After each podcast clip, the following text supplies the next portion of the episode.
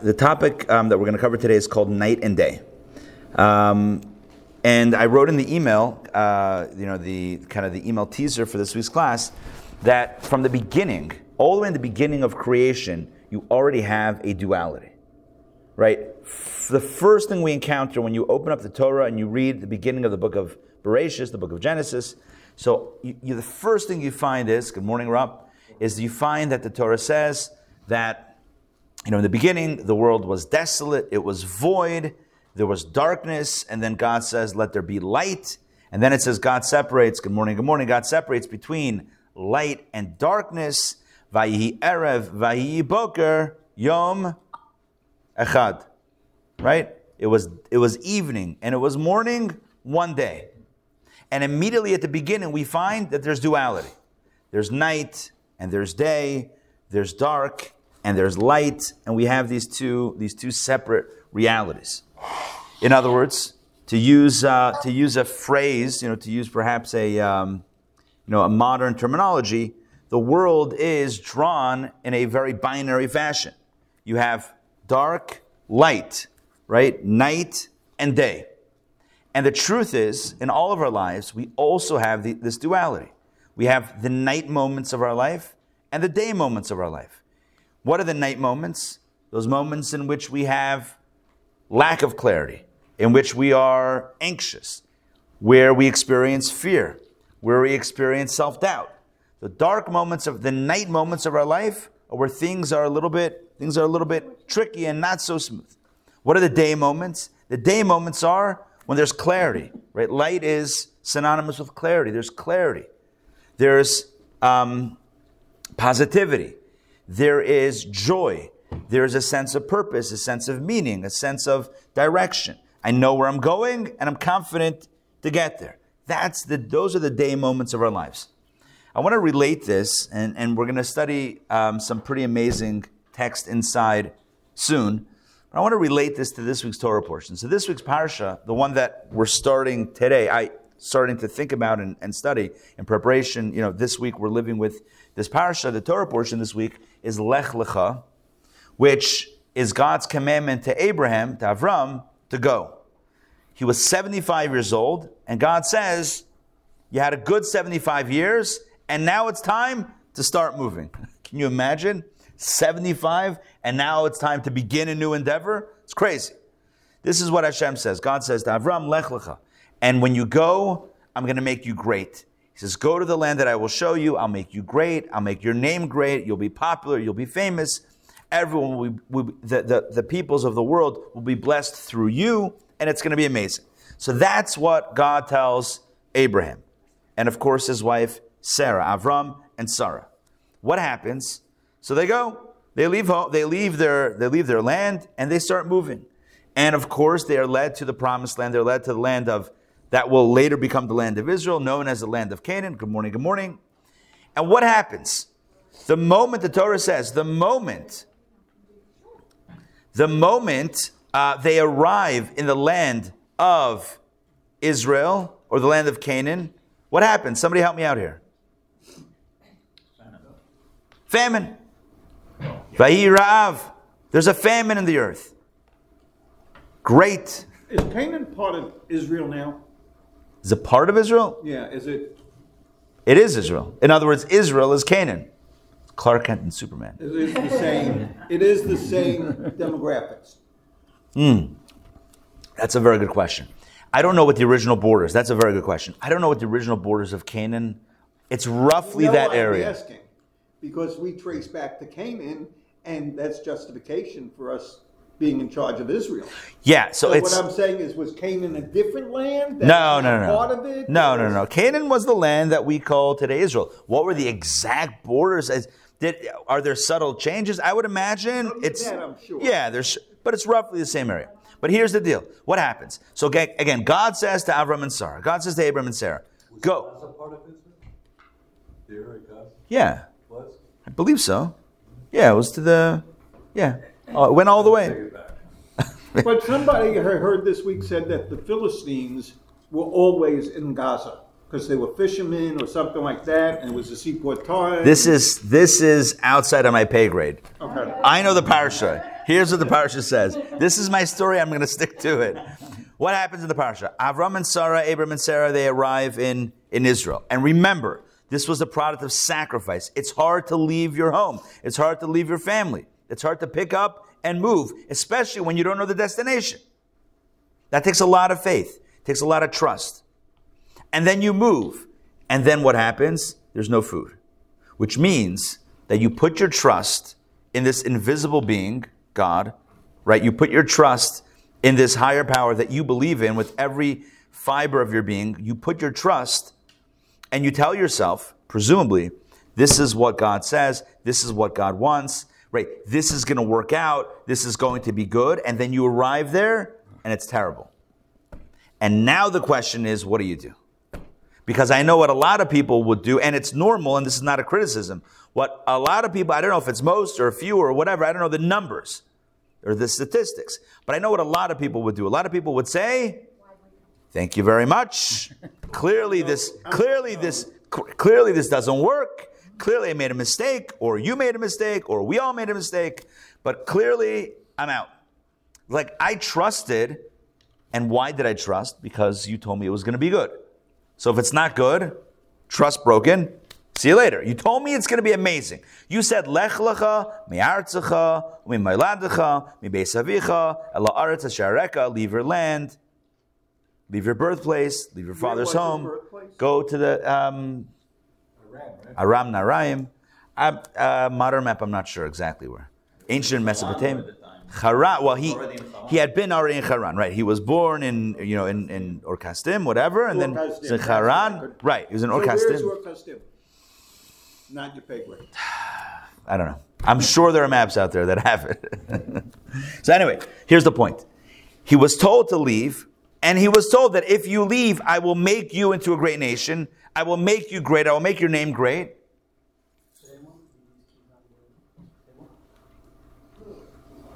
If- What kind of car yeah, I was literally going to say that. Yeah, what kind of car? If I want- I want details, the house, everything. Does it come with a wife? anyway, back back to the uh, back to the story. So what happens is that um, is that Hashem is promising Avram and Sarah that it's going to be amazing for them if they have trust and faith. Trust in me. Go to the land that I will show you. Right? I'm not going to tell you more. It's like it's like you know I'm I'm I'm whisking you away. Trust me, and then you trust, and then the whole thing blows up. How many people, or how many of us would say, it was nice while it lasted, it was a good experiment, it was great knowing you, I think I'm going to try my own way this time. I think I'll try my own thing. Nope. Avram and Sarah, they don't lose their trust. They make a plan. There's no food here. We'll go down to Egypt. We'll get some food. Great. And then what happens? Avram's, Avram's wife is abducted. Great. So now his wife is kidnapped. Fantastic. Things are going very well for Avram, right? He trusted God, right? He left, he left everything behind. Now there was no food. He finally found food. Now he has no wife. His wife is abducted. Does he lose faith or trust? Nope. He remains steadfast. Okay. His wife is returned. They're given some. Uh, they're given a payout. They leave. They go back to the land of Canaan, which will become the land of Israel. Trust that did he have? He said, "This is my sister." How much trust in God did he really They have? all said they were their sister. They all- Yeah, I mean that's a good question. That There's a, right, there's a lot of discussion about that. Why did he do that? Was he putting her in harm's way? How could he have done that? Why didn't he just trust, like you're saying, and, and just not make a plan? Okay, good, good, good question. I think you could also ask that on why did he go to Egypt when there was no food in Canaan? If you really trust, he could have just stayed put and said, God will provide for me. It seems like even though he trusted, he recognized that he still had to make a plan. But it's not that he said, God, I'm checking out. This relationship is over. Like you didn't uphold your end of the deal. I'm out. He didn't say that. So anyway, so then then then, then they return back to Canaan, the land of uh, later become known as the land of Israel. And what happens then is a world war breaks out. The war, all of this is in this week's Torah portion, very action packed. The war between the four kings and the five kings, and you have different sides, and then Avram's nephew Lot is is captured, is taken a prisoner of war, and then he enters the fray to try to to try to rescue It's crazy to try to rescue his nephew. And by the way, who's the one that tells Avram, Abraham, that his nephew was kidnapped or was taken prisoner of war? Og, the giant. And according to the commentaries, why did Og tell him about his nephew? Because he wanted Avram to go into the war, to get involved in the battle, and get killed. Why? Because he had his eyes on Sarah, on Sarah, on, on Avram's wife. It's very complicated. But how old was she then? It's very complicated. I don't know. The, I don't know the answer to that question. I need to see a picture. Yes. She must have been gorgeous. I want to see a picture. I cannot provide those types of details. It's out of your pay grade, right? A- absolutely. It is in your pay grade. I'm joking. Whatever I share, that's what I know. So here's the deal. If I don't, Iraq, okay, there you go. Mesopotamia. Uh, ancient Mesopotamia. miles from Baghdad. There you go. So Abraham Avinu was an Iraqi. There you go. And so are we all as descendants. Now, back to the story. At no point in this in this narrative do we see, and based on the commentaries, do we find that Avram and Sarah lose their faith. Now, at this point, they're childless, and at this point, God has promised them that they will be the parents. Avram will be the father of a great nation. Meanwhile, what great nation? There's no children. Um, oh, back to the story of Lot. So Lot's captured, a POW, prisoner of war. Avram gets involved in the fray. He goes in and he and he uh, he he he he's, he does what he needs to do, and he gets back the, the hostage, which, by the way, is certainly relevant to our times, right? And and uh, and a lot that's going on now with our brothers and sisters. So Avram goes in and he gets the hostage. He gets his his nephew uh, back safely, and at that point, you think things are are calm. But meanwhile, there's more challenges brewing, or there's more drama brewing. Hashem says to him, um, by the way, all this, this, these descendants that I promised you, these descendants that I, that I told you about, they're going to go through um, tremendous difficulty, tremendous trauma, tremendous pain, tremendous suffering. They're going to be slaves in a land that's not their own. This was foreshadowing the, um, the Egyptian exile. Again, this is even before Isaac is born. God is already telling Abraham that your descendants are going to go through difficulty. Who who at this point who is not checking out of this relationship? It's like god ever since i met you things have been insane. Like it's been crazy. It's been crazy. Yeah. To that point, the relationship between, You just between didn't God fight and to get it. Abraham, I has God wanted demonstrated anything that would I'm warrant sorry to bring you Abraham eggs. You want. to get some eggs? good question. Good question. It's like what has god done what has god done for abraham? What's in it for him? What it seems like is that abraham he recognized what was true he recognized the truth and he was so dedicated to truth and recognized that if something is true it doesn't matter how dramatic it might seem if it's true it's true and he's holding on for the ride and he held on for the ride. There's no food. His wife is abducted. His nephew is abducted. Um, he's learning that he doesn't have kids yet. He's learning that his kids are going to go through trauma. He's then told, then God says, it's like, let's try this. It's almost like a reality show, like with the secret camera, like that show, uh, that jury, what was that thing that just came out a year or two ago? Jury jury duty. It's like, let's see at what type of uncomfortable, you know, positions we can put this guy in and see and see and see if um, and see if you know see at what point will he break and then god says to him okay here's what's going to happen. You're 99 years old. Oh i skipped out the whole hagar and ishmael drama. Okay that's a whole drama which you know whatever. Then at 99 god says all right now now you need to be circumcised. Are you kidding me? Is this a joke? Where's the cameras? Like is are you serious? Like after all this, oh, I forgot to tell you, there's going to be circumcision involved. And we don't have any other surgeons, so you're going to have to do it yourself. Really, it's good reality. Ouch. This is like, at what point is he going to break? He doesn't break. And by the way, it keeps on going. Chazal, our sages tell us 10 tests Avram was faced with. 10 tests. And the final one was finally when Yitzchak is born. I hate to fast forward to the end, and sorry for a sec, but let me just wrap this, this piece. And all the way at the end of the narrative, after he has his son, Yitzchak, after all of the drama, He finally, they're blessed with a son, Isaac. And then God says, All right, now kill him. Now sacrifice him. Wait thirty-five years later, though, right? Right, give, give him a little time. Give him a little, little nachas in between. But now it's time to, to, to, sac- to sacrifice him. You kidding me?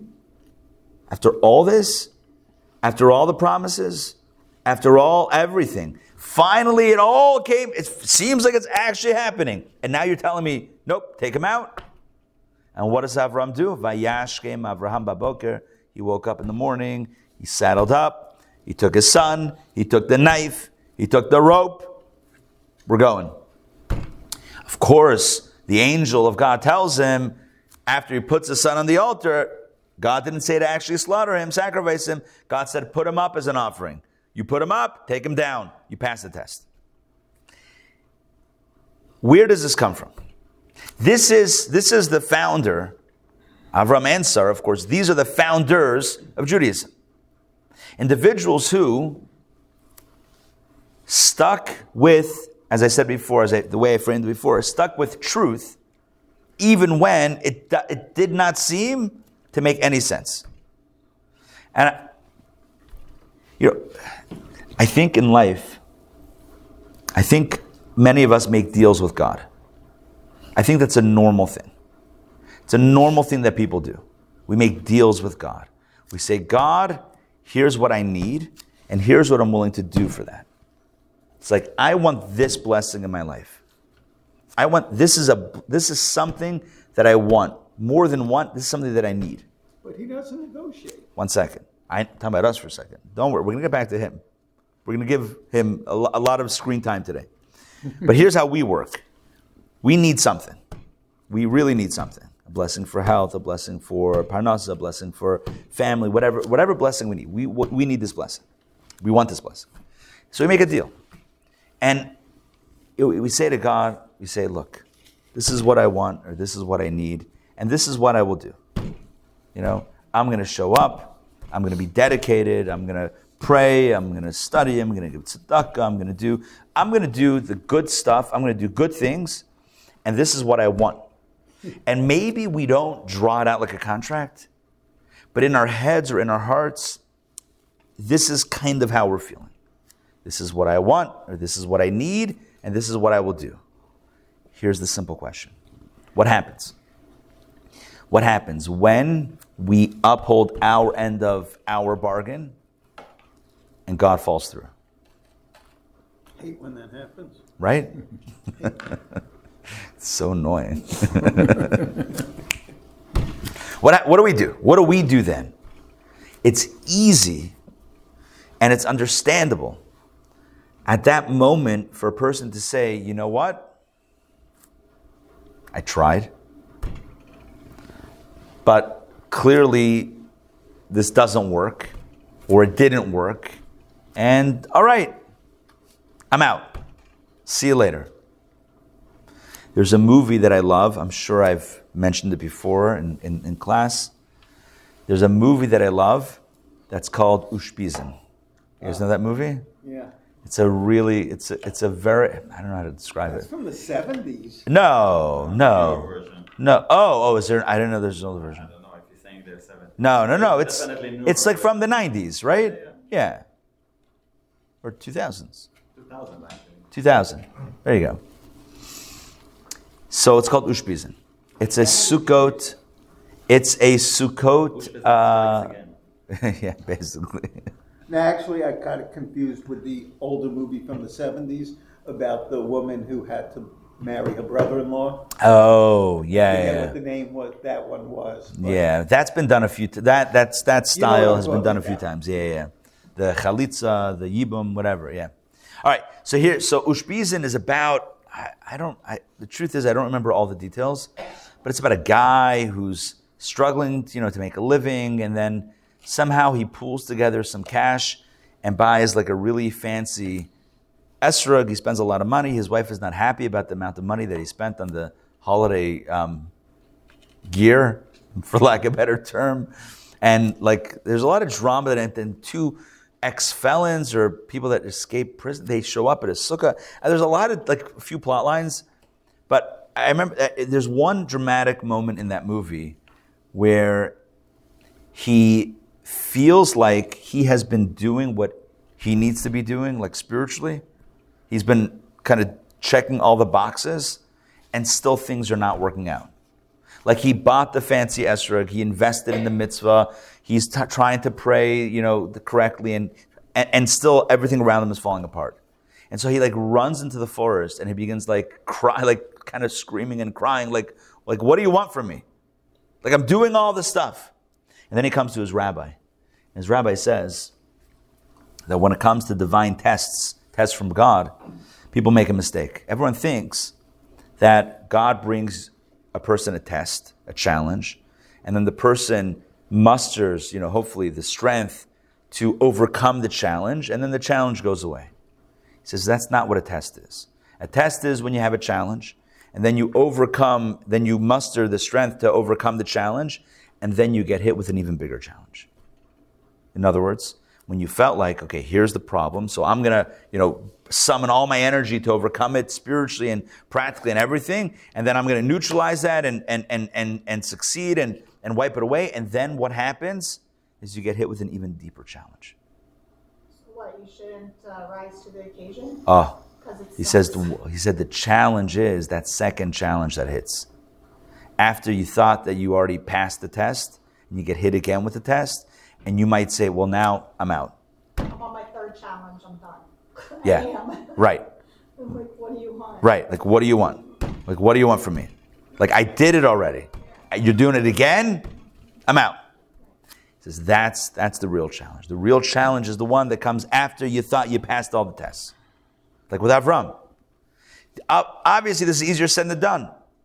But this is the lesson from Avram, is that the real challenge is the one that comes after you thought you passed the challenge, after you thought you passed the test. That's the real test. The real test is when you don't see a linear equation between your spiritual courage and the outcome that you want. The question is can you still summon the strength to do what's right or to do what you need to do even when you don't see the outcome materializing? That's the story of Avram. That's the story of this week's parsha. And really, the, the next few Torah portions is, is, are individuals who are tested with every fiber of their being. Will you maintain? Will you be strong and, and be focused and, and be you know, committed to what your commitments are, despite the fact that the equation is falling flat on the other side? Despite the fact that, you know, this plus this equal should equal that, and that it's it's just it's not equaling that. I don't see that. Where's the blessing? Where's where's the reward? I did all this. What do I get now? A, a, a, a, harder test? A worse time? A greater challenge? Are you kidding me? Is it a prank? Where's the payoff? I'm investing, investing, investing, and it keeps on tanking, whatever that is. So what's going on? That's the test. I don't actually have an answer for this. I'm just trying to illustrate the lesson that we learn from Avram and Sarah. That is the idea of, of, of, of, staying, of remaining steadfast despite the challenge. And the reason why I'm mentioning this is to express a truth that we all know. And that is that in life, there are moments of day and moments of night. Moments of day are like that scene in the movie where the main character, you know, there's a soundtrack playing, a happy soundtrack playing, and it's this bright sky outside, and they're skipping and hopping, and everyone that they walk by smiles. Someone hands them flowers, a cup of coffee, a bagel. This is a Jewish movie, after all. From a push car. From a push cart. right? And everything works out well. And it's amazing. And all the lights are green, and everyone, all the doors open up, and everything is amazing. And by the way, in life, we do have those moments. We have those moments in which things are things are working. You know, we're putting in the effort, and actually doors are opening in front of us. Things are actually working out. Those are the day moments. But then there are the night moments. Those night moments are when, no matter how hard we're pushing, the doors remain closed. and we think, you know, and, and, and we act courageously and heroically, and the doors still remain closed. And then the question is, well, what do you want from me? Should I stop pushing or should I continue pushing? Like, what, what, what should I actually do? Those moments of night are not only because there's difficulty, but because there's also confusion. The Talmud says, the Gemara says, this is not even a Kabbalistic quote. This is straight up, you know, Jewish ethics or Jewish, I don't know, psychology. It says, Ein simcha kahatarat svekot. There is no joy like the joy of the resolution of doubt or resolution of difficulty, which implies that there's no pain. If there's no greater joy than the resolution of, of difficulty, then there's no pain like the difficulty. And I think I'm mistranslating it. How do you translate safek? Safek? Yeah. Doubt. Doubt. I'm saying difficulty. It's really doubt. Doubt means confusion. What do I do next? That's what safek is. So the Talmud says, Ein simcha kahatarat svekot. There's no joy like the untying of doubt. In other words, when a person finally knows what they need to be doing, that's joy. When you're stuck, you're not sure what to do, and then you have clarity what you need to be doing, that's amazing. There's joy. But what happens before that? What happens when you don't know? Think about Avram and Sarah, Abram and Sarah. They pick up, they pack their bags, 75 years old, he's 75, she's a little younger. They're going down, they go not down, they go to they go to Israel, and now there's a famine. What do we do? What do we do? Can you imagine the doubt? Can you imagine the questions? What do we do now? What's the message? Should we stay? Should we go back home? Should we go somewhere else? And what happens when you don't have divine directive? You were told to go, you were told to stop, but you're not told what to do next. And so in life, we have some clarity, we have some, you know, basic direction of where to go and how to live. But then there's a lot of other areas of life in which we don't have clarity. You know, we don't have divine directive. We don't have, you know, big, you know, luminescent neon divine signs pointing us in every direction. I mean, the last time I saw a sign pointing me in a direction was a few days ago when I was driving down the street and some guy was flipping a sign, but that was for uh, we buy and sell gold. So that's not that's not going to help me right now, right? How do you know? That was a joke, huh? How do you know? the truth is, the truth is, it wasn't buy and sell gold. It was, It was for, for it was for Verizon. it's a sign. Get rid of T-Mobile. Okay, here's the point. Yeah. Okay, You see, you were funny this week. I try. Even though I'm losing my voice, still uh, crack some crack some jokes. Back to the point. The point is, what happens when we're not sure what to do? What happens when we don't know where we're going? What happens when we don't have clarity? That's safek. That's doubt. There's no greater pain. If you know where you need to go, but it's difficult, okay, but at least you know where to go. So there's there's there's you know a series of obstacles. You have like sharks, you have those you know spiky walls that are coming in, you have what else? Um, Ballistic missiles. Ballist. nah. Yeah, that's, that's, that sounds too dangerous. We have um, stick with sharks, huh? The ground, you have to jump. The pit in the ground. You have. I'm thinking of like what are the what are those shows like Wipeout or whatever it is. Oh, Indiana Jones, right? You have snakes. Rain on a Shabbos morning. Rain on a Shabbos morning. Okay, but you know where you're. You, that's true. That is true. But you know where you're going. Paid on Sukkot. So no, right. You know where you're going, but there are obstacles. So you have a choice. Either you push or you or you get stuck by the obstacles. But you don't have a safek. You don't have lack of clarity. You have clarity. It's just it's just hard. That's one level of challenge. But a deeper level of challenge is when you don't even know where to go. You're not exactly sure. Like where should I go next? Should I go right, left? Should I stay put? Should I go back? Where do I go? That's what drugs are for. Antidepressants. I guess. But then you feel stuck. Ein simcha. There's no joy like when you resolve doubt, when you have clarity. What I'm trying to say here is that there's two forms of darkness. There's darkness that you can see, that you know is dark, but then there's a deeper form of darkness that we would call a double darkness. And the double darkness is it's so dark, you don't even know what to do. That's a harder darkness. The truth is, maybe even worse type of darkness is the darkness that you don't even know is a darkness and you think is light. They tell a story, parable is told about a family that gets thrown into debtor's prison. You know, back in the day, if you couldn't pay a loan, they would throw the family, God forbid, they would throw them into uh, to a dungeon. So imagine you had a family that, that was thrown into this, uh, into this dungeon, into this underground pit. And, you know, whatever, they were fed or their food arrived. Okay, and then years passed, years passed. So the original generation, the original pit, you know, dungeon dwellers, dungeon dwellers, um, so they knew what light was. But then eventually, as the years go by, the next generation is born, etc. So they don't they don't know. There's a rumor that there's something called light. There's something called the sun. They've never seen it with their own eyes. But the rumor is that there's something called light, something called the sun. But eventually, eventually, you know, some generations later, again, it's just a parable. Generations later, the, um, the individuals are not even looking for the light anymore. It's not even like, oh, the sun, that would be nice. It's like, this is light. Can't even fathom that there's something better than this. That's when it's a choshech kaful umechupal. That's when it's a double and, and, and quadrupled darkness.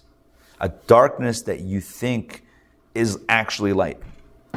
And so I think, you know, the way we can apply this is, you know, we have different levels of darkness. There are the challenges that we face. So we know where we need to go, but there's a challenge, there's an obstacle. It's difficult to do that, but we know what we need to do. That's one level of darkness. Another level of darkness is where we're not even sure what to do. Another level of darkness is where we take that doubt as normal. Like it's normal not to know what to do.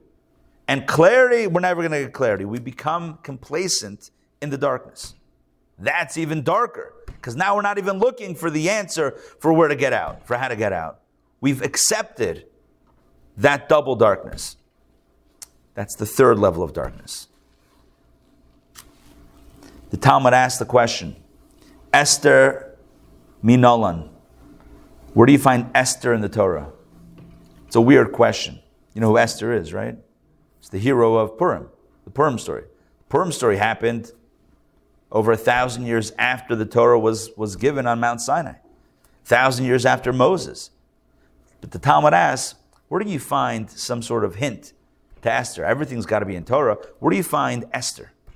Talmud answers, it's from a verse in Deuteronomy.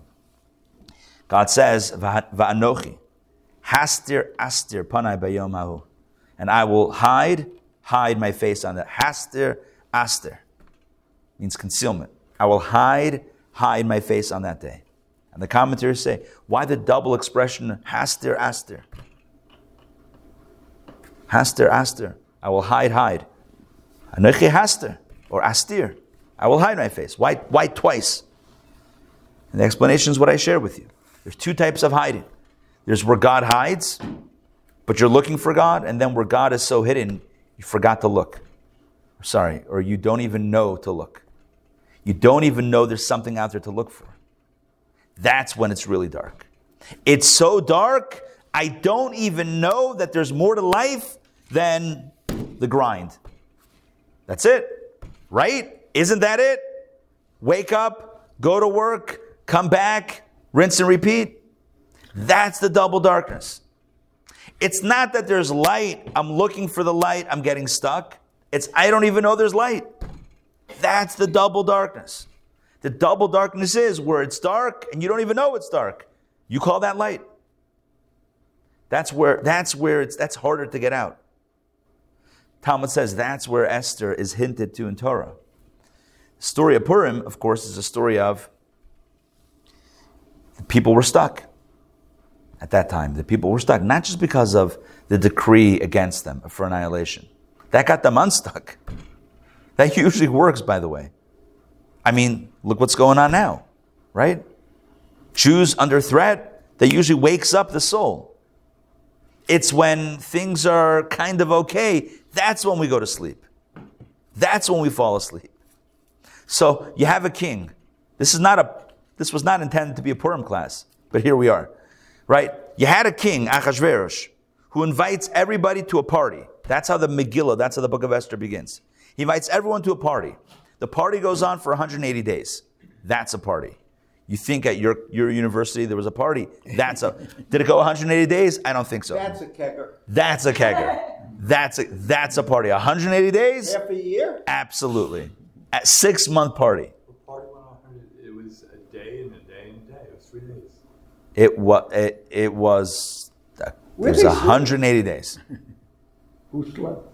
What was it, 180 Or with days? each It other. was- It was one day, one day, one day. What the part? Where am I getting missing the story here? The story was Esther had a party and then a second. No, no, no, no, no, no, no, not Esther's Esther's party. party. Achashverosh's party, party. the original party. When he killed his wife, remember that Vashti? Uh, the party at the beginning of the book. You're right. Esther had a few day party. She also threw parties. But not sh- six months. No, that was a normal party. You have a party, you go home. Like what? What kind of business is 180 days? Anyway, but back to the story. Killed Vashti. Was like all the money it cost him booze That's probably also. He's like, I, we don't have. We just ran out of cash. Anyway, killing me here. so Gonna kill you. so here's what's going on. He throws a party, and the Jews show up to the party. And according to the commentaries, why did they show up to the party? They had kosher food at the party, right? They had like you get a little airplane meal. They had it wrapped it's like in wrapped in foil. You open it up, bagel. Unbelievable. We're back to bagels again. But no wine. Depends on which commentary you ask. According to some commentaries, they even had kosher wine. Yeah, mavushal. mavushal wine.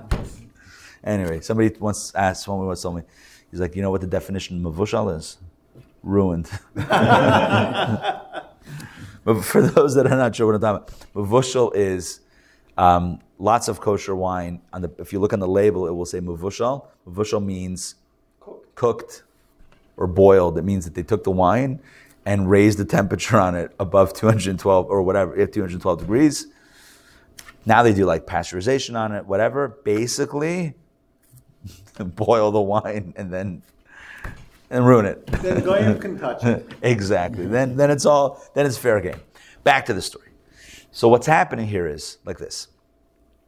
You have this you have this party and the Jews are invited.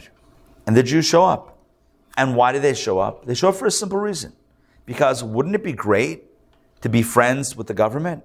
Wouldn't it be great to be buddies with the king? I mean, wouldn't that be ideal for Jewish, like for Jewish safety, security, and survival? Wouldn't it be good to be on very good terms with the king? Now, even though this king is bringing out, um, you know, serving utensils and platters and vessels that used to be in your holy temple, which he did, even though he's using that for his own, you know, uh, uh, secular party, as it were, and desecrating the holiness, the sanctity of, of, of, of the temple's vessels, although that's happening, but hey, the king invited you, wouldn't it be appropriate to go and hang out with the king and to feel good about that? And this is where the Jew falls asleep, where the Jew says, My safety and security lies not in the hands of God, but lies in the hand of this guy. This guy meaning Achashverosh, who doesn't like Jews, but likes throwing a party and wants everyone there. So when I put my trust in this guy, that's when my eye is off the ball. That's when I take my eye off the ball. That's when you have darkness. That's when you have a darkness of like, what do you mean it's dark? What do you mean I'm doing the wrong thing? I'm doing the right thing. That's when you think darkness is light. That's when like, no, I'm doing the right thing because look, I'm, I'm I went to the feast. We did it again in Egypt. We walked into, uh, we're all part of this civic project. Absolutely. The next thing you know, we're slaves. Next thing you know, it was a pyramid scheme. exactly. What's the difference between Abraham going to Egypt and them going to the party? Either one was serving the Jewish people. Look, it seems like Abraham going to Egypt for food wasn't the same as capitulating, as putting his trust in in Achashverosh. The Jews put their trust. They said, not in God we trust, in Achashverosh we trust. We're going to put our, you know, we're going to put our faith in this guy. This king is. The Talmud says a story. Sort of like we do in Washington. Yeah. One second. All right. Don't even start. Right. So here, here's the deal. The We're all the same page. the Talmud, the Talmud tells a story, a really wild story. A rabbi says, one time, I was boating. We were, me and my buddies, we were in a boat. We were in a little, little uh, you know, rowboat, whatever it was, and we rowed out, and we uh, um, found an island, and we jumped on the island, and we, you know, we, we, we were hanging out, and we started cooking on the island, and we lit a fire, we were, you know, cooking food, whatever it was, and suddenly the island started moving, and we realized it wasn't an island; it was a large fish, and it flipped over and threw us into the water. Had the boat not been nearby, we would have drowned and we would have died. That's the story. And you're thinking, you read this in the Talmud, and you're like, okay, so number one, what are you taking? Like, what are you on? Because this is a crazy story. Number two, I want to go boating with that guy, because that seems like a, you know, people come back with fish stories of like, you know, I caught this fish. This guy, I mean, this, what kind of story is this? The Maharsha, one of the um, classic Talmudic commentaries that explains the stories of the Talmud, especially the strange stories, the apparently strange stories, says like this This is a metaphor. It's a metaphor of Jewish history. We have our boat. That's our tradition. We have our boat, our Torah. But then we find what looks like an island, and it looks safe and secure. And we become integrated in the island. We start cooking and barbecuing and adopting local culture. But at some point, the island starts moving and flips us into the water. Thank God that we still have the boat nearby that we can hop back on. This is the parable for Jewish history. We become complacent. We think that our survival is going to be because this country is so nice to us, whatever country that's been, right? I mean, historically, let's just be honest here. Every country that Jews have been to, that Jews have been welcomed into or Jews have settled in, has at some point thrown us out or been hostile to us. That's the truth of Jewish history. Right? So the message is that not to forget who we are and not to think that our survival, that our protection lies in the hands of some other entity or some other power. This is the story of Avram and Sarah, individuals who never forgot who their rock was. And that type of certainty can see a person through even in moments of darkness. So we all wish for moments of light. We all wish for moments of clarity. But the real question is what happens when we have those dark moments? What happens when we have those moments of lack of clarity? That's when the courage, that's when the strength of Avram and Sarah, of Abram and Sarah, that's when that becomes necessary to see through those challenges, to see through the, the, the, the darkness, to make it through to the other side.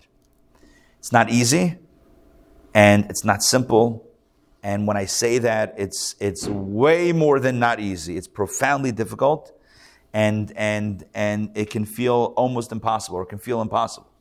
And yet, the Jew is always asked to do the impossible. I mean, that's kind of been our story to do the impossible, to be the miracle, to live the paradox. That's always been our, that's always been our, our role. That's always been our task. We didn't ask for it, right? Right. We're, the, we're, we're chosen for this task, right? That's why when someone wants to join the fold, the first question we ask is, "Are you sure? No, are you crazy. Are you?" And also, "Are you great? Right? Are you sure?" Because it hasn't been easy. It's not easy. This is not an easy. Look what's going on in the world. Look how quickly sympathy ends for a Jew. Look how cheap Jewish blood is to the world. How many decades after six million you would think we would still have a little bit of empathy? nope. Yeah, we had three days of empathy. And once again, it's what the point is that there's a lot of there's a lot of darkness. There's also a lot of light. One thing that I love about the prayers, we say Shema twice a day in the in the prayer um, liturgy, by Shachris, the morning prayer, and by Ma'ariv or Arvis, the evening, the nighttime prayer. Mincha, the afternoon prayer, Shema is not there. We say Ashrei, we say the Amida, but there's no Shema. Shema is in the morning and at night. What, what is the paragraph after Shema? What does it say? It depends. Shachris, it has one uh, nusach. Ma'ariv, has another nusach. What does it say, what does it say Shachris? What's the word after emes or emet? In the morning we say v'yatziv, v'nachon, v'kayim, v'yashar, v'neman, v'av. I affirm, I believe, I trust, I love, I'm on board. And at night, after emet, we say ve'emuna. I have faith. When things are bright, we're excited, we have certainty. When things are a little dark, we have to call upon emuna, faith. We have to call upon faith. And that's not easy. It's not easy to have faith, especially when it feels like our trust doesn't equal the outcome that we want. I trusted and it fell through. What happened? That's when it gets very difficult. This brings us back to our conversation that we started last week and, and what we're going to continue in the text. Two personas.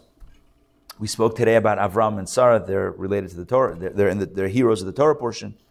But the focus in our text is on the third of our patriarchs, our patriarch, Yaakov, Jacob. He just left, and the keys that they kept saying whose were these, it looked like he was carrying Oh, a that's- bunch of keys. There you go. Well, you can't say you can't say that they didn't try. I was actually wondering when he came back if maybe he was looking for his keys and like I was I was actually thinking that in my head. Okay, anyway, but back to the story. So so Yaakov. Yaakov, we said last week, Yaakov becomes Yisrael. Jacob becomes Israel. He, he gains a second name. When? After he wrestles and triumphs over the angel. And so Yaakov, or the name Jacob, represents the Jew who's struggling. And Yisrael, Israel represents the Jew who has overcome the struggle. And we said last week, just kind of resetting the room here for a second, we said last week that after his name change, the Torah itself still calls him the original name. And it switches back and forth. It says Yaakov, Yisrael, Jacob, Israel. It uses them not exactly interchangeably, but it uses both names. And it seems weird. If his name is changed, should be a permanent change. It's not a permanent change. And the mess, and the reason for this, based uh, um, in, the, in the teaching of Jewish mystical thought, is because these represent the duality or, or the two the two names that each one of us possess possess. Each of us has moments in our life in which we are the Jacob struggler, and each of us has moments in our lives in which we are the Israel. Um, what's the right word? Victor. Victor, the right word? In which we, we in which we have achieved victory, like Yisrael. We struggle, and we have breakthroughs, and that Really victory or confidence?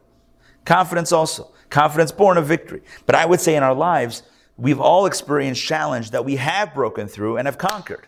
But lest we think that we're done, the next moment we're faced with another challenge, which means that even when we when we've become a Yisrael in one space, we're still a Jacob in another place, or we've discovered a new Jacob in our in our persona.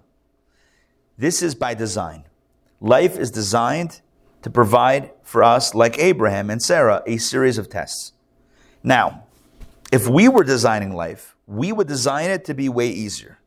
We would design it probably to include full-time beach front, you know, views, you know, all sunny sky, sunny, you know, all sun, uh, you know, in the sky, and and and only I don't know. Oh, nothing wrong with that. No, no, I'm saying if we were designing it, no, this is nothing wrong at all, right? You know, you know, the, whatever food you want available, you know, friends and family and good times and those drinks with the little umbrellas, you know, whatever that's called, and and all would be good if we were designing life. But God doesn't design life like that. God says, I want people to have to push through. Why? I don't know. I mean, I can speculate.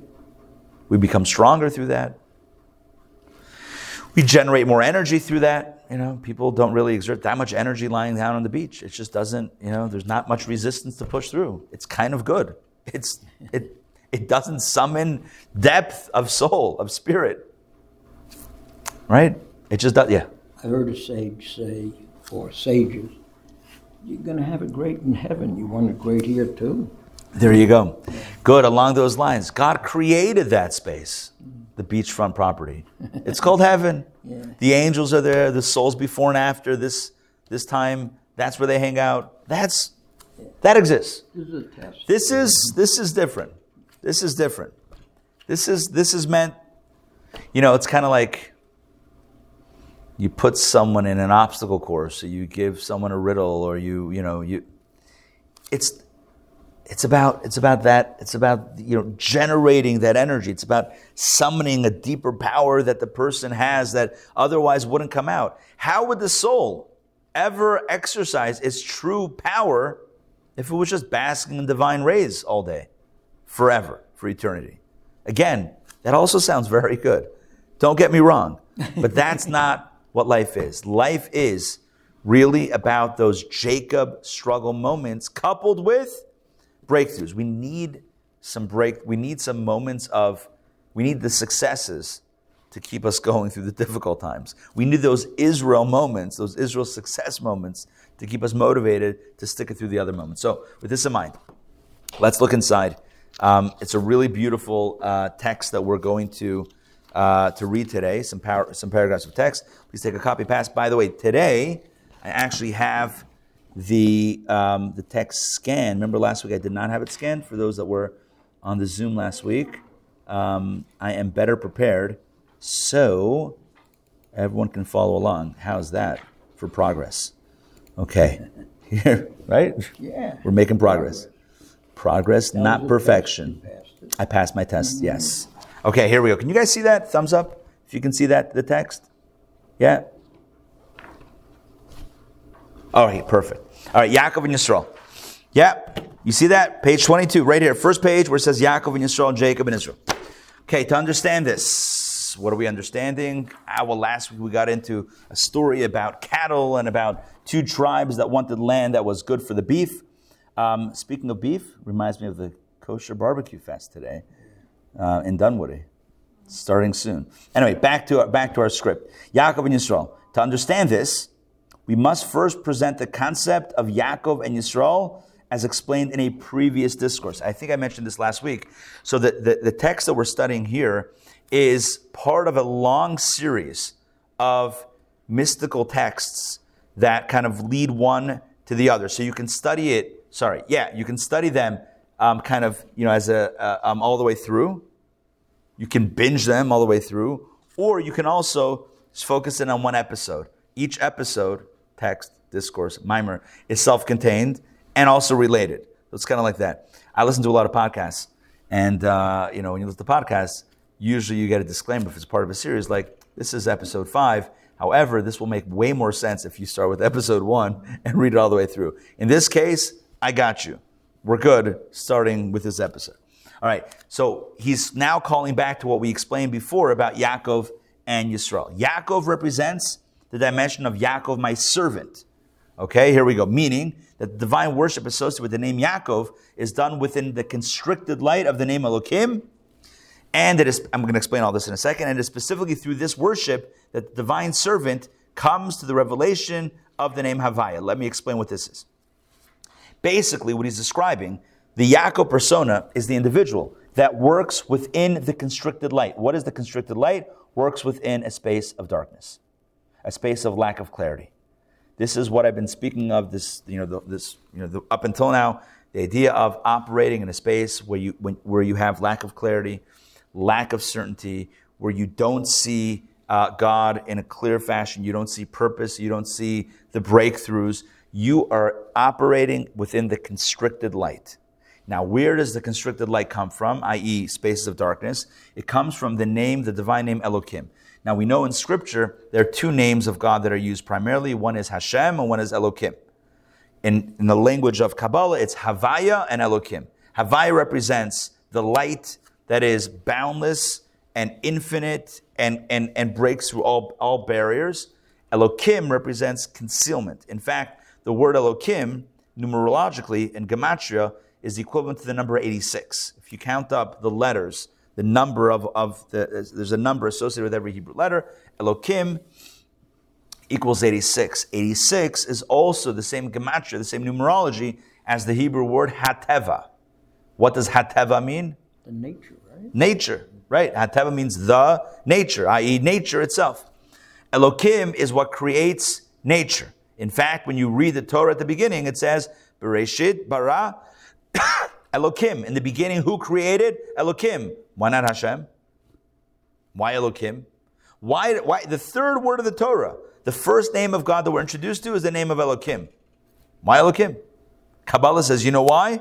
Because Elokim is concealment. Elokim is when God is actually hidden. Elokim is the force of God that doesn't look like God. Looks like nature. You say, oh, I don't believe in God. So then what makes all this go? No, it just it's nature. Who do you think nature is, bro? Who? Oh, you're just using a different word for God. the Alter Rebbe says in Tanya, anytime someone says the word nature, it means they don't they can't explain it. Say the nature of this chemical mixed with that chemical as it produces that reaction. That's its nature. Why? It's its nature. Why? That's how it works. Oh, means meaning you don't you, you can't explain it. Okay, good. And when you say that's its nature, it means you've hit the end of reason. What you're saying is that's the way it works. Well, who made it work like that? Hashem, God. So here's, here's what happens. The name Elokim connotes concealment. Havaya, the name Hashem, connotes revelation. Creation is the product of divine revelation, but at the same time, divine constriction. To create a world in which people have ego and self awareness, a world in which you walk outside and don't see God immediately, you see stuff. That world is a world born of Elokim, concealment of God, where you don't see the author. The author is not standing, the chef is not standing and saying, Do you like my food? You just see the food and you're not sure where it came from. You just see a world, a beautiful world, and you're like, I don't know, I'm not sure how this got here. The author is not obvious. That world in which the author is not immediately obvious is the world produced by Elokim. Bereshit bara Elokim. In the beginning, Elokim created heaven and earth. Why Elokim? Because this world is a world of concealment. Again, when we think about concealment, it means that there is a there is a projection of energy. Otherwise, it wouldn't this wouldn't be here. So there has to be creation, but the creation is done in a way of concealment where you don't see the truth. And the point of our text is to say that Yaakov is the person who grapples in Elokim, the struggler who operates in the space of Elokim, i.e., the person who, looking at the world, sees the darkness, doesn't have the breakthrough. And the goal of Yaakov is to push and push and push until you see the breakthrough, until you have an experience of light. And that's how you reach um, Havaya. That's, um, this is just what he's saying over here. He says it is specifically through this worship that the divine servant comes to the revelation of the name Havaya. In other words, how do you get to that Havaya, which is the breakthrough of the light? It's through pushing through Elokim, pushing through the concealment. Let's keep on going inside page 24, top line. His primary worship is in the work of refinement, to refine and fix the animal soul and all that is associated with it, etc. In other words, this individual wakes up in the morning and feels their lower self. In the language of Kabbalah, feels their animal soul, their base instinct. In other words, this person is someone who's not filled completely with light. This person is filled with also negative temptation or lower temptation. This person is, is, is torn in the morning. Should I pray or should I do something for God or should I do something for myself? Should I do something for someone else or do something for myself? Should I do something for the world or something for myself? This person is someone who is split, who's torn between these two spaces. That's why, that's where the work happens. The work happens to refine and fix, tame, train, transform, harness the animal inside. The tzaddik, the Yisrael persona, doesn't have to deal with the animal. That's a person who wants to do the right thing, who loves prayer, who loves doing something for someone else. Oh, you need me to pack, you're, you're moving, you need to schlep boxes. I'm right there. I want to do that. Right? The Yaakov is someone who struggles with that. and says, Well, wait a second. I don't know that I want to help you. I want to help me. And by the way, helping self is not evil, but it's self. An animal's not, you call it the animal soul. Animals are not evil, but animals are about survival, about self. The animal soul is the part of us that says, you got to worry about yourself. You got to take care of self. Other, let them gain. Let, let them deal with themselves. So if you're successful as a self, you have a good job, you're making money, you can give to the other. Right. But if you're always just giving, you're giving out. Good. We don't have to worry about that because we have a healthy animal soul that's going to make sure we take care of ourselves. The tzaddik, let the tzaddik worry about that. Someone who has no animal soul, how are they going to survive? How are they going to live? How are they going to protect themselves? That's that. They have to worry about that. You and I, I, can, I can't speak for you. I don't have to worry about that. I need to bend. I need to, to learn about this stuff, right? Let's learn about how to transcend or transform the animal because the animal is- is doing very well. Thank you very much. I always use this in this example. The baby that wakes up 3 a.m. crying for food, that's the animal soul. It's not evil. It's not bad. It's normal. But what's the ch- what's the baby doing? Waking up its mother and maybe its father also. Don't you know mom is tired? Mom's exhausted. Give mom a little bit extra sleep. You can't wait another hour, right? I need to eat. This is not bad. It's normal. It's normal to care about self. The first thing we learn in life is, or the first, first feeling we have is, taking care of self. It's the godly soul that is almost an acquired taste. That I can transcend my focus on self for a moment to care about something else beyond myself, something greater than self. That's something that, that's learned. That's why it says in, in the book of Tanya, uh, the, the, the, almost like the Bible of Chabad Hasidic philosophy, it says that the godly soul, it calls it the second soul. Because the first soul that we're aware of is that animal soul, like I need, I want, like, got to take care of me first. The second soul is the one that's so is the one that's uh, that, that allows us to go beyond ourselves. So what we're saying over here is that who is Yaakov? The Yaakov persona. The Yaakov is the one who struggles with this, who knows the value of going beyond self, but is very much stuck within self. Let's continue, and then we're going to close it out. Consequently, two more minutes. Consequently, this worship demands toil and labor. It's very hard work. Very hard work. To work with your animal soul, to try to get past your obsession with self, that's hard. Both in attempting to grasp the divine light, since it is a constricted light that is hidden and concealed, and also because of the impediments and obstructions that stem from the animal soul, which hides and conceals the light of his divine soul. So it's hard to see the light in a world of darkness. It's hard to find God, number one, and it's harder to find God when I have my animal soul kicking and screaming.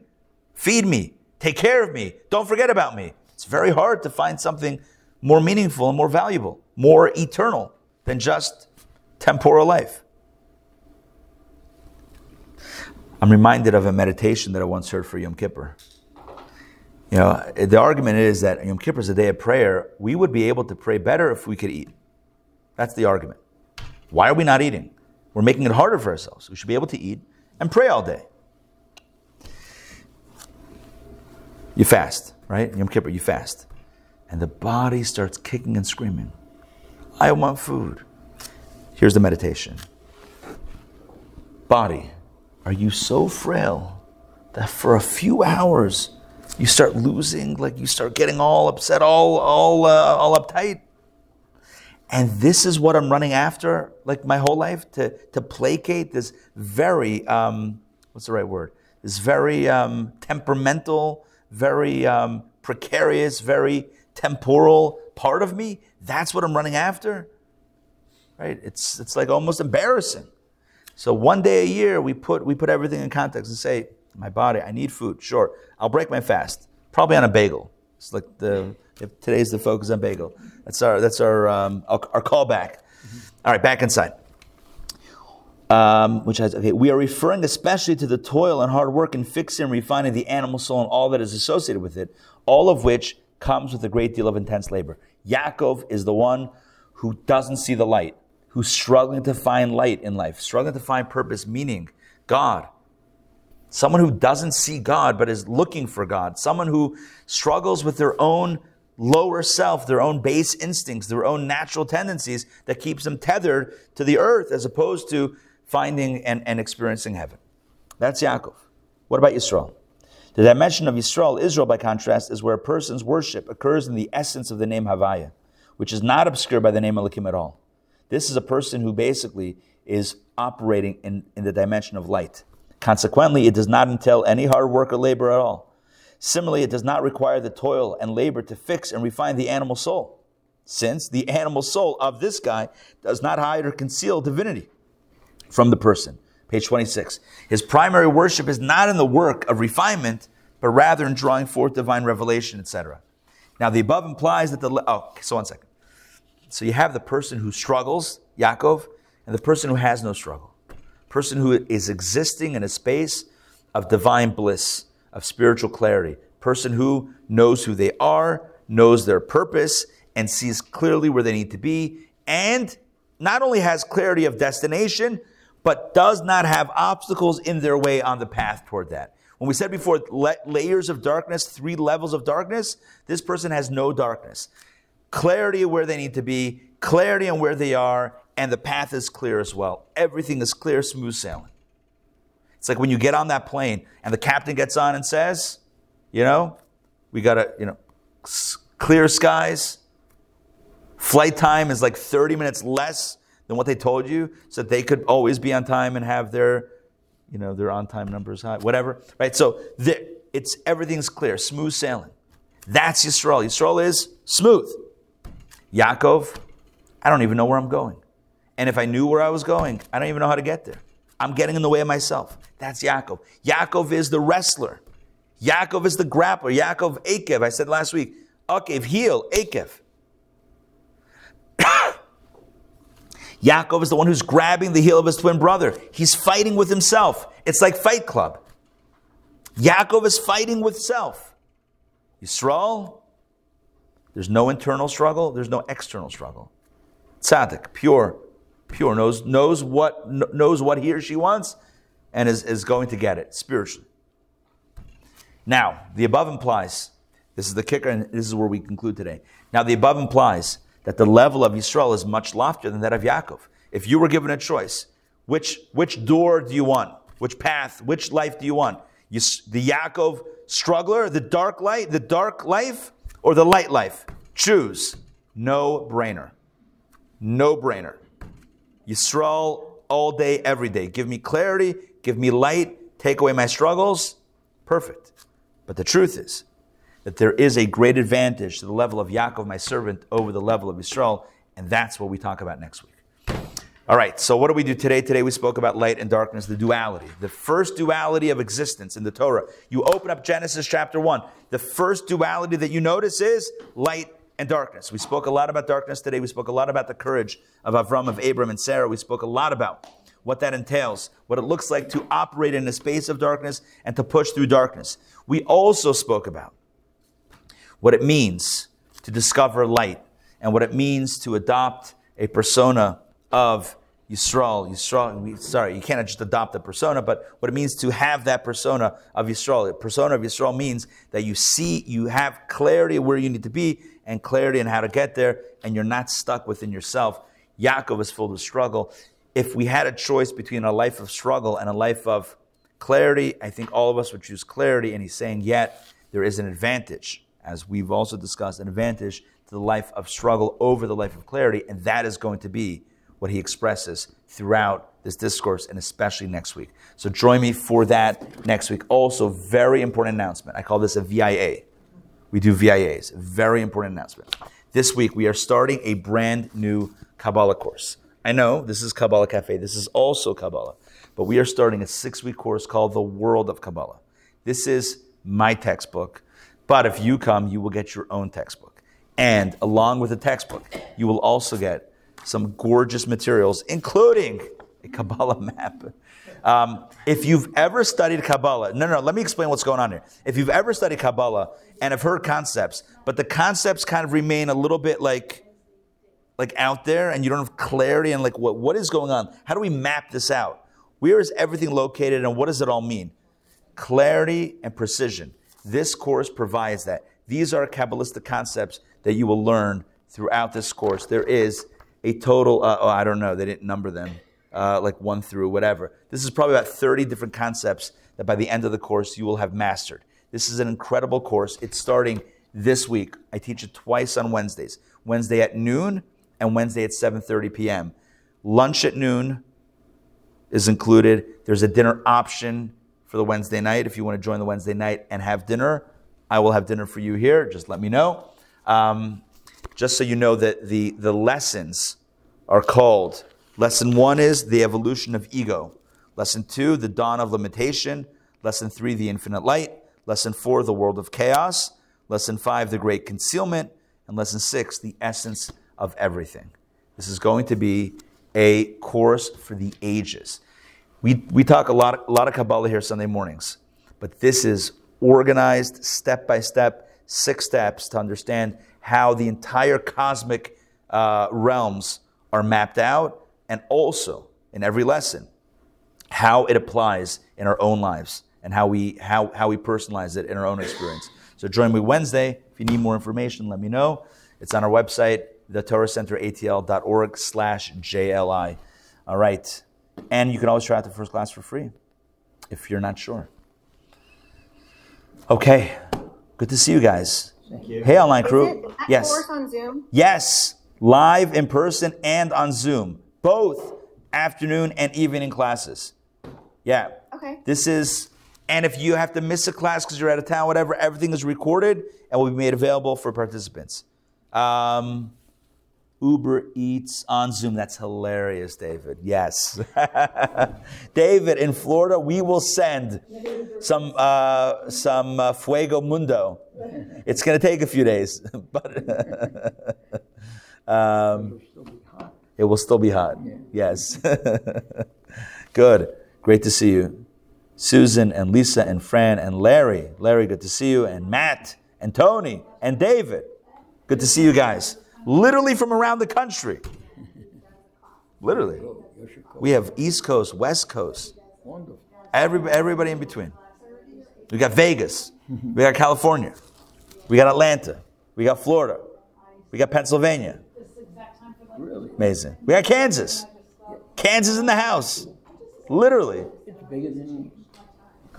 This is it. This is this is basically we've gone global.